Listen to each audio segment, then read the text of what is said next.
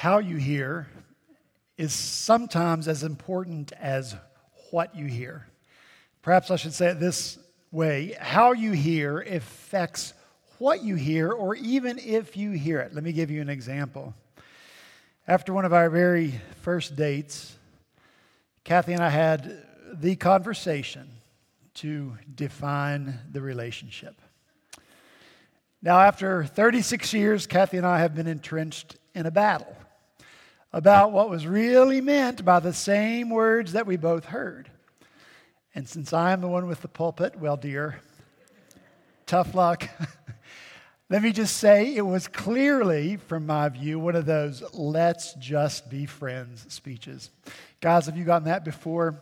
You know what it's like. So, as a result of my interpretation, I did not call her again for many weeks. Kathy, on the other hand, believed she'd been too bold in saying how much she liked me, and her fear was that she liked me so much that she was afraid it might all get messed up if we started dating, but she was going to give it a whirl anyway. She couldn't understand why her phone stopped ringing. How we finally got together is another story. It has to do with jazz- jazzercise and the sweatband, but that's for later. For now, just know that we had two polar opposite interpretations of the same words. But after all these years, I'm willing to concede that I might have been wrong. And here's why. Because I think a part of me was expecting that let's be friends speech, anticipating it, because Kathy, I must say, was the catch of our very large single group. And all I ever heard was, she will never date you. And if I had a dime for every time I've heard in the last 36 years, wow, Craig, you sure married up. I could have written a check for the $100,000 repair of the ceiling above us. The point is, I might have expected to hear what I heard, what I thought she must mean by her words. So, again, how you hear can affect what you hear, or even if you hear it. So, as we come to the passage this morning and in the weeks to come, how we hear is vitally important to understanding rightly what we hear. Because what we're going to hear are some of the most profound and sobering commands in all of Scripture. And these commands have been heard in lots of different ways. Sometimes for the blessing of God's people, but often to their detriment as they hear something that's not being said, but rather what they expect to be said to them. What you're going to hear God say this morning is, You shall be holy, for I am holy. And since it's absolutely true, and vitally important that we must be holy. If seeking to be holy will not be to your detriment, but instead for your good, you and I must hear it rightly because we must be holy. So if you'll take your Bibles, if you have one now, and turn with me to 1 Peter chapter 1. If you don't have a Bible, there should be one in the pew in front of you. But when you found your place in 1 Peter chapter 1, let's stand together so we might hear read together the word of the living God.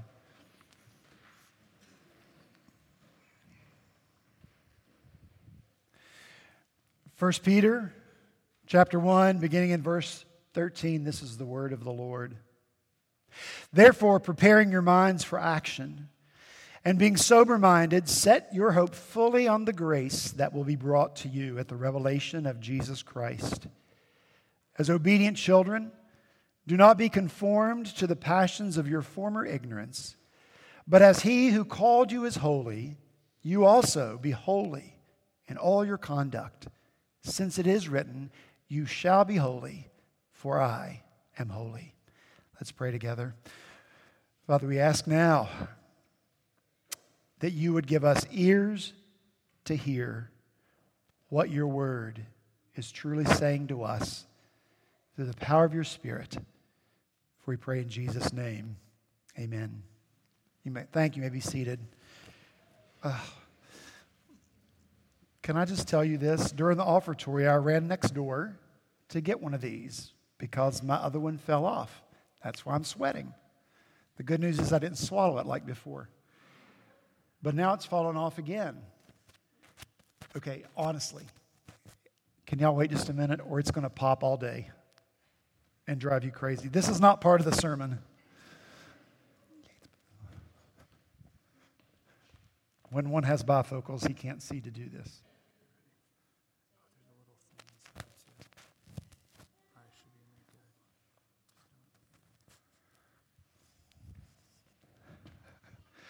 Ah, oh, technology.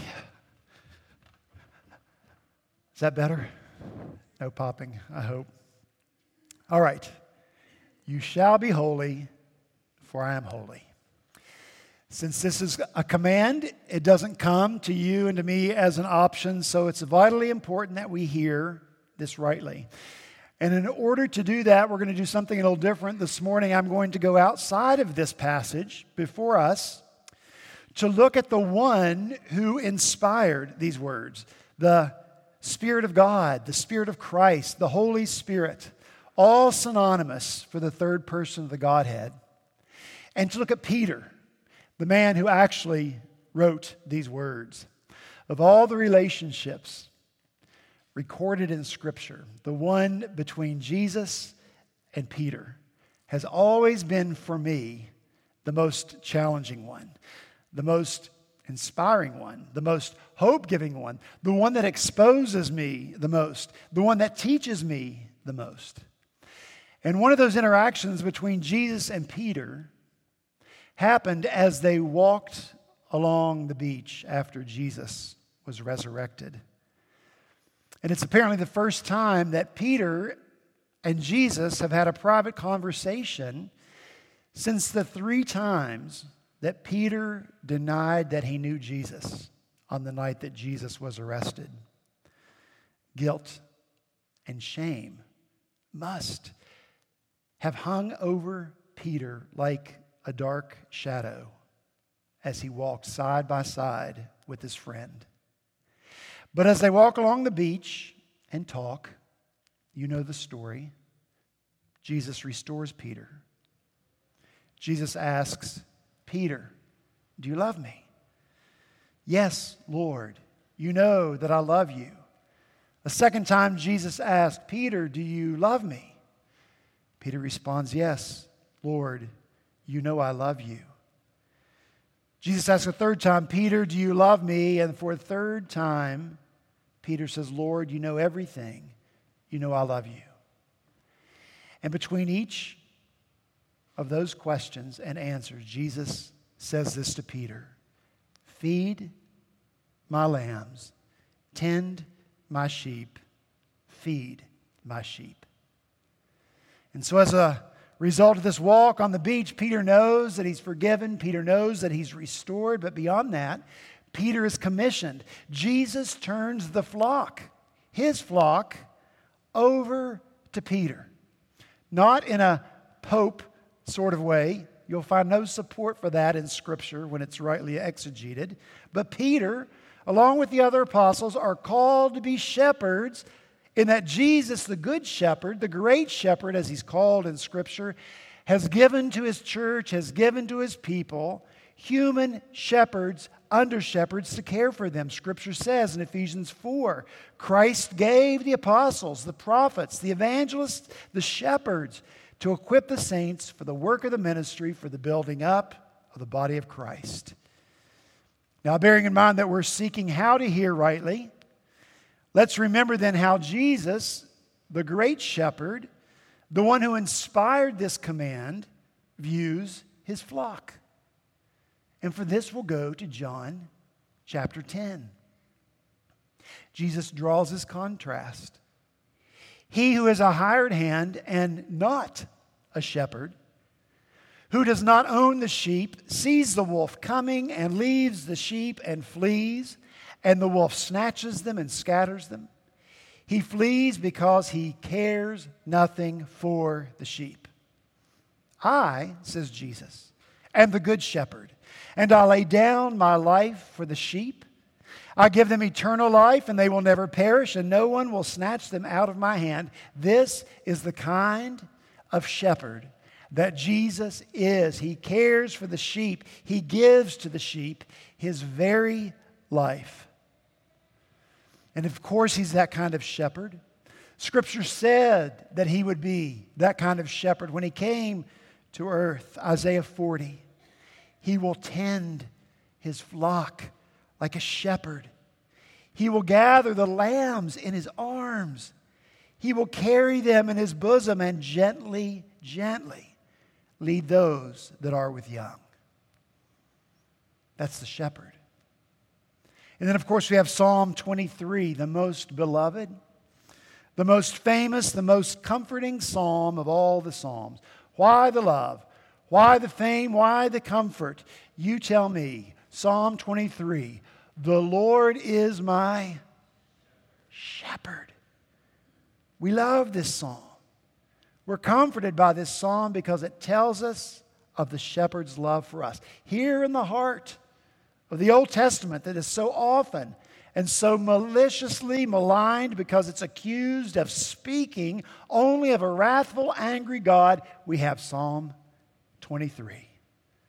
The Lord is my shepherd, I shall not want. He makes me lie down in green pastures. He leads me beside still waters.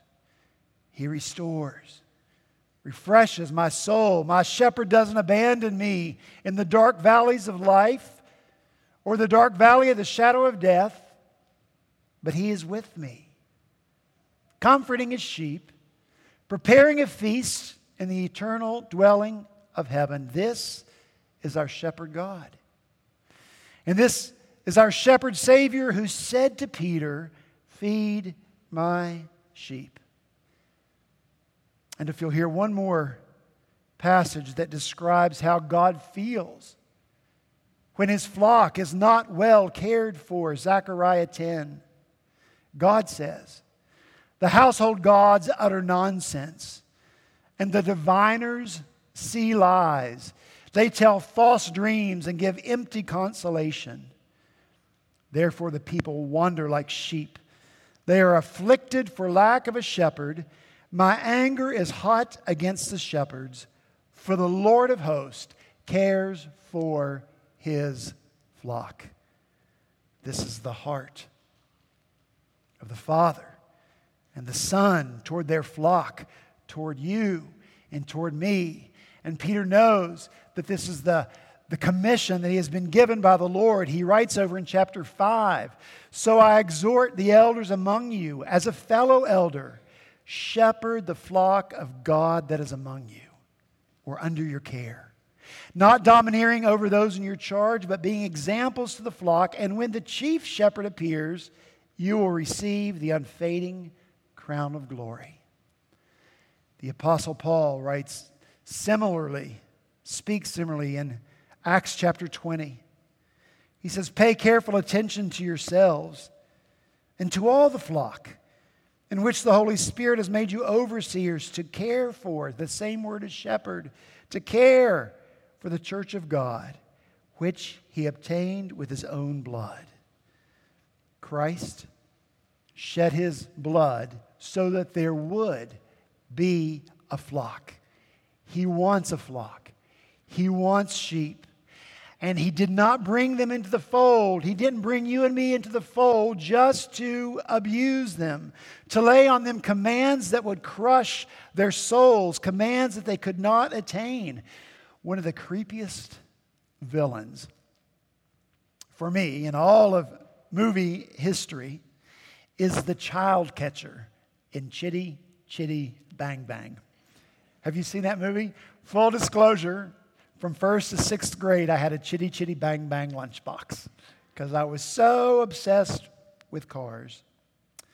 Well, the child catcher, with his flowery hat and his colorful cloak and his festively decorated wagon, calls out to the children Lollipops, get your lollipops, ice cream chocolate.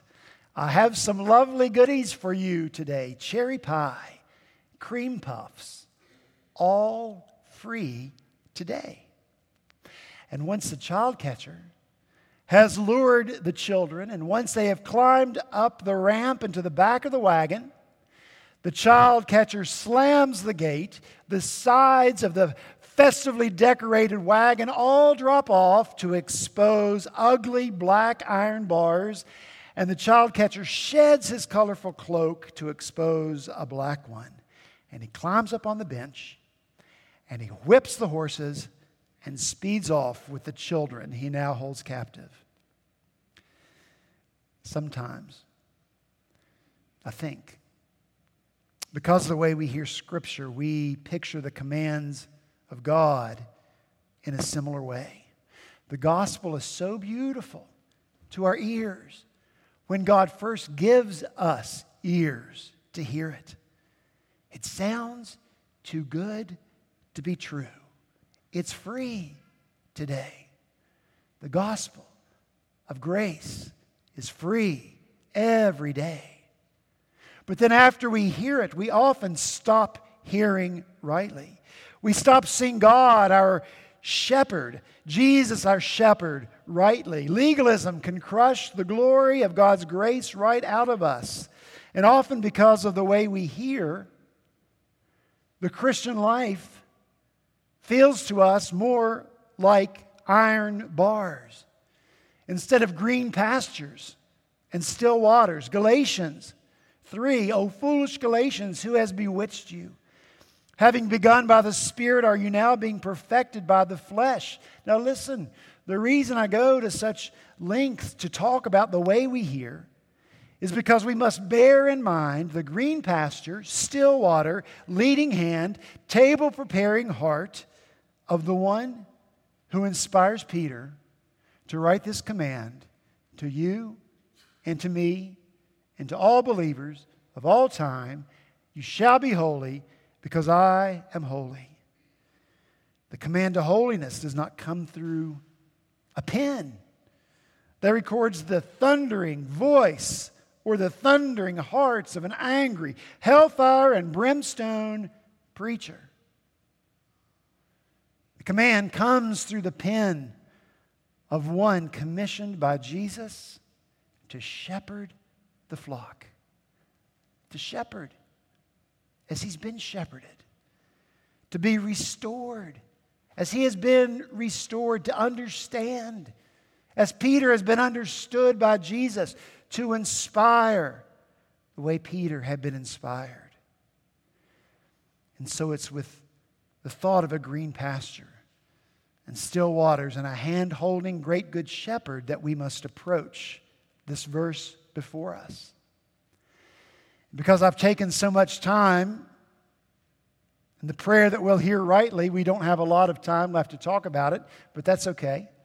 Because Lord willing, we'll be back in this place again next Sunday, the second Sunday of Easter, to keep the hearing going. But I'm going to ask you to look again in verse 15. But as he who called you is holy, you also be holy in all your conduct, since it is written, You shall be holy for I am holy. How intimidating that sounds. Be holy, for I am holy. How are you going to hear that command? Let me make this observation. The verse does not say, Be holy like I am holy. Listen, that would be impossible for you and me. The holiness of God is holy or entirely beyond us. We cannot think or compare the holiness of God to ourselves. In other words, we can't find the best one among us this morning.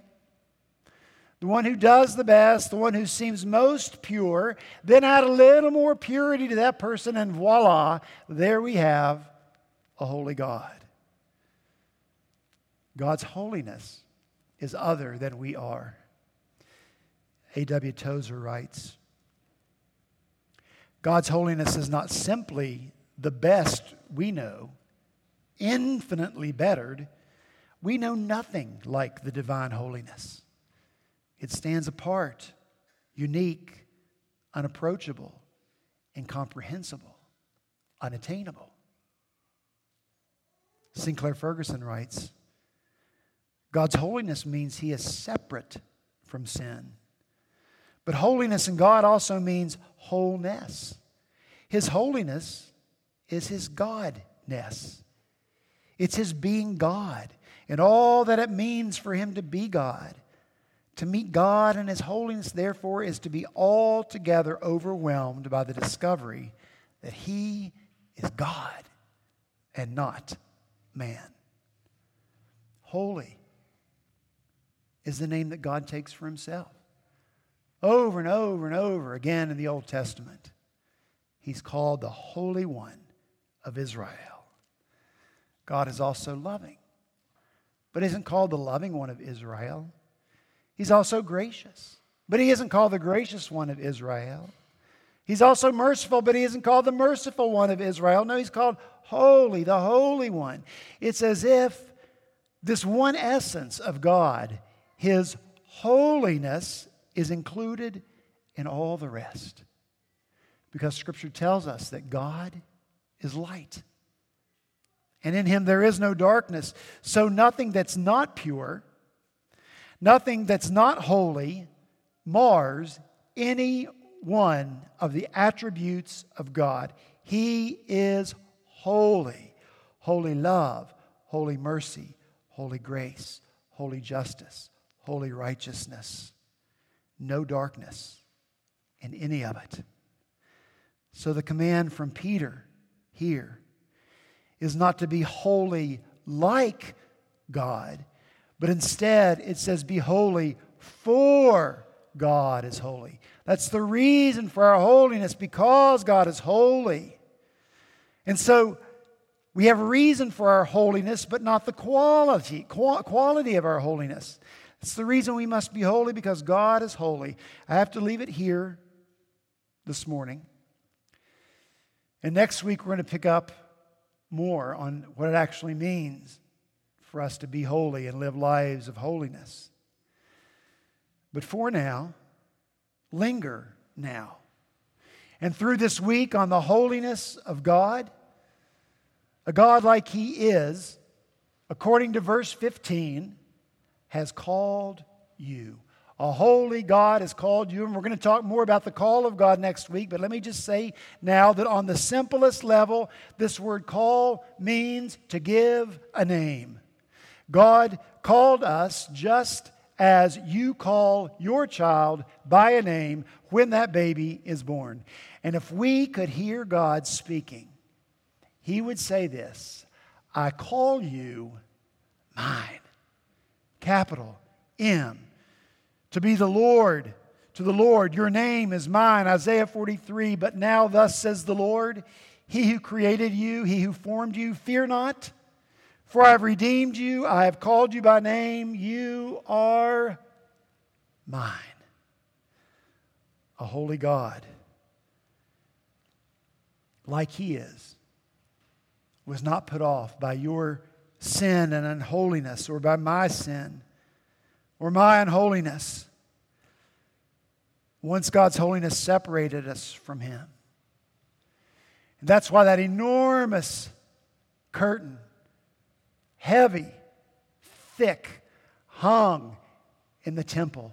It separated the Holy of Holies, the dwelling place of God, from everyone else and everything else. The holiness of God separated us from Him. But what happened to that curtain in the temple when Jesus said on the cross, It is finished. What happened? It tore in two from top to bottom. Access to God was open because Jesus' sacrifice on the cross was perfect and it was holy. We sing here all the time till on that cross as Jesus died, the wrath of God was satisfied for every sin on him was laid. Here in the death of Christ, I live. God does hate sin, He's full of wrath against it. But listen, His wrath against sin springs from his shepherd's heart. He doesn't want his sheep, those he created in his image, to be so maliciously used by and destroyed by sin. And so Jesus came to be the perfect sacrifice for sin, to open the way into the presence of a holy God. The wrath of your shepherd God, shepherd Savior, is not against you anymore if you are a believer in Christ. Is that good news? Otherwise, that would be imperfect justice. We call it double jeopardy in our legal system, punished twice for the same sin.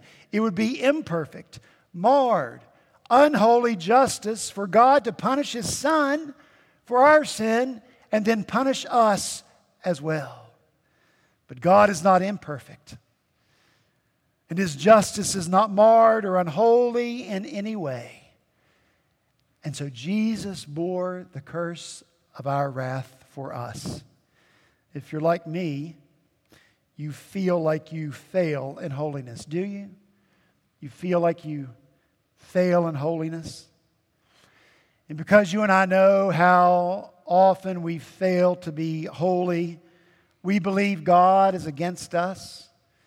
Can we, right now, in this moment of time, put that lie to death? It's not true. Our shepherd is for us. It's through the dark valleys that sin creates in your life and my life that he takes our hand and leads us. And where does he lead us? Into holiness. Because holiness is good for our souls. Holiness is not of your own making. Holiness comes when you take the hand of your shepherd Savior. And then when you say to him, Pick me up in your arms and hold me close to your heart. In that closeness to holiness, you and I will become holy. Let's pray. Father, we ask simply that you would help us understand your shepherd's heart toward us. Little wonder, Lord Jesus, that you are called the great shepherd. Shepherd us into hearing all that you command of us, all that you require of us. May we hear it rightly as coming from the heart of our loving Shepherd King. For we pray these things in Jesus' name. Amen.